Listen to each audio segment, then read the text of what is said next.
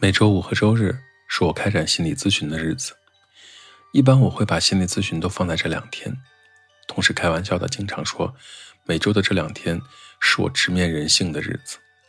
老实说，每周的咨询日让我既期待又担忧，期待着将遇到的每一个生命故事，却又不知道能不能帮助他们。分享一个咨询中的小故事，大家就当做毒鸡汤来看吧。周日下午五点半。今天的最后一场咨询，本想着一结束就赶快回家看孩子去，没想着遇到了这样的来访者。不到四十岁的男来访者看起来一脸的抑郁，小心翼翼却又掩饰不住的痛苦都写在脸上，平静且麻木地跟我讲述自己在职场中的不如意，言语之间还有些期待，想要让生活换一番光景。当我想要进一步跟来访者探讨如何让职场发生变化，让生活换一番光景的时候，发现来访者只是期待着，对具体该怎么做，内心却是空白的。这可真要命！那些内心不停想要挣脱现状，却永远迈不出第一步的人，还有那些迅速做出决定却发现举步维艰的人类，都身体力行地告诉我们一件事儿：盲目改变不可取。虽然。这个世界上每天都有很多成功励志的故事，告诉你，在世界的某一个角落里，有谁因为改变让生活发生了巨变。但是那不是故事的全部。在没有发生巨变的日子里，那些人都为之付出了什么，努力了多久，是没有人会讲的。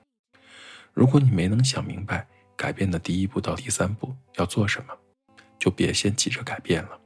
当然，这些我是不会告诉来访者的。这些只是我内心的思考，也是我的价值观。我不能用我的价值观去强加在别人身上。接下来，来访者跟我讲述自己的成长史，还没讲到十句，就痛苦的忍不住痛哭，感觉压抑的情绪终于可以得到了一些缓解，但是，也只是缓解。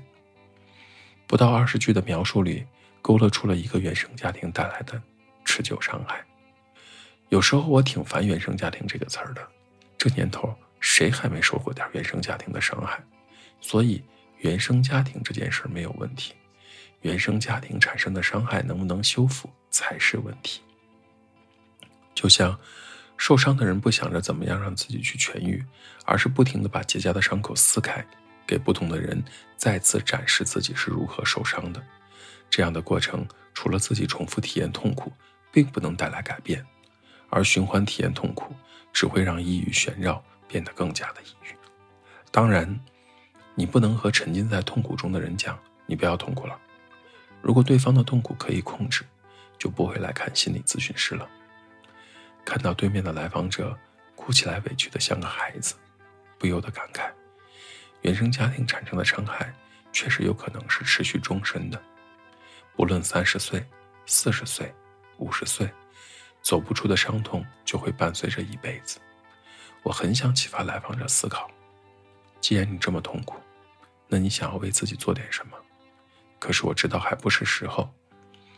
有的时候，只有痛苦的不行了，才想要改变。不改变，往往是因为还不够痛。虽然话说的难听了点，可道理就是这个道理。而那个当下，我能做的就是容纳他的情绪，接受他的情绪。虽然我不知道会起什么实质性的作用，但是至少可以让它缓解一些。去了趟西藏也不一定能洗涤心灵，听了很多道理也有可能过不好这一生，因为没能够产生领悟。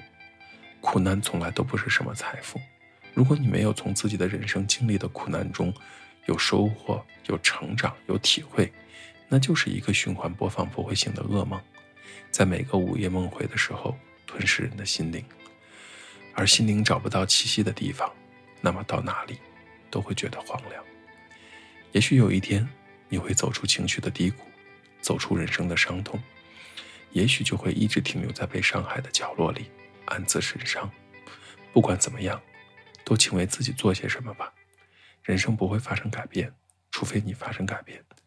有人说，好的童年治愈一生，不好的童年一生治愈，听起来似乎有些道理。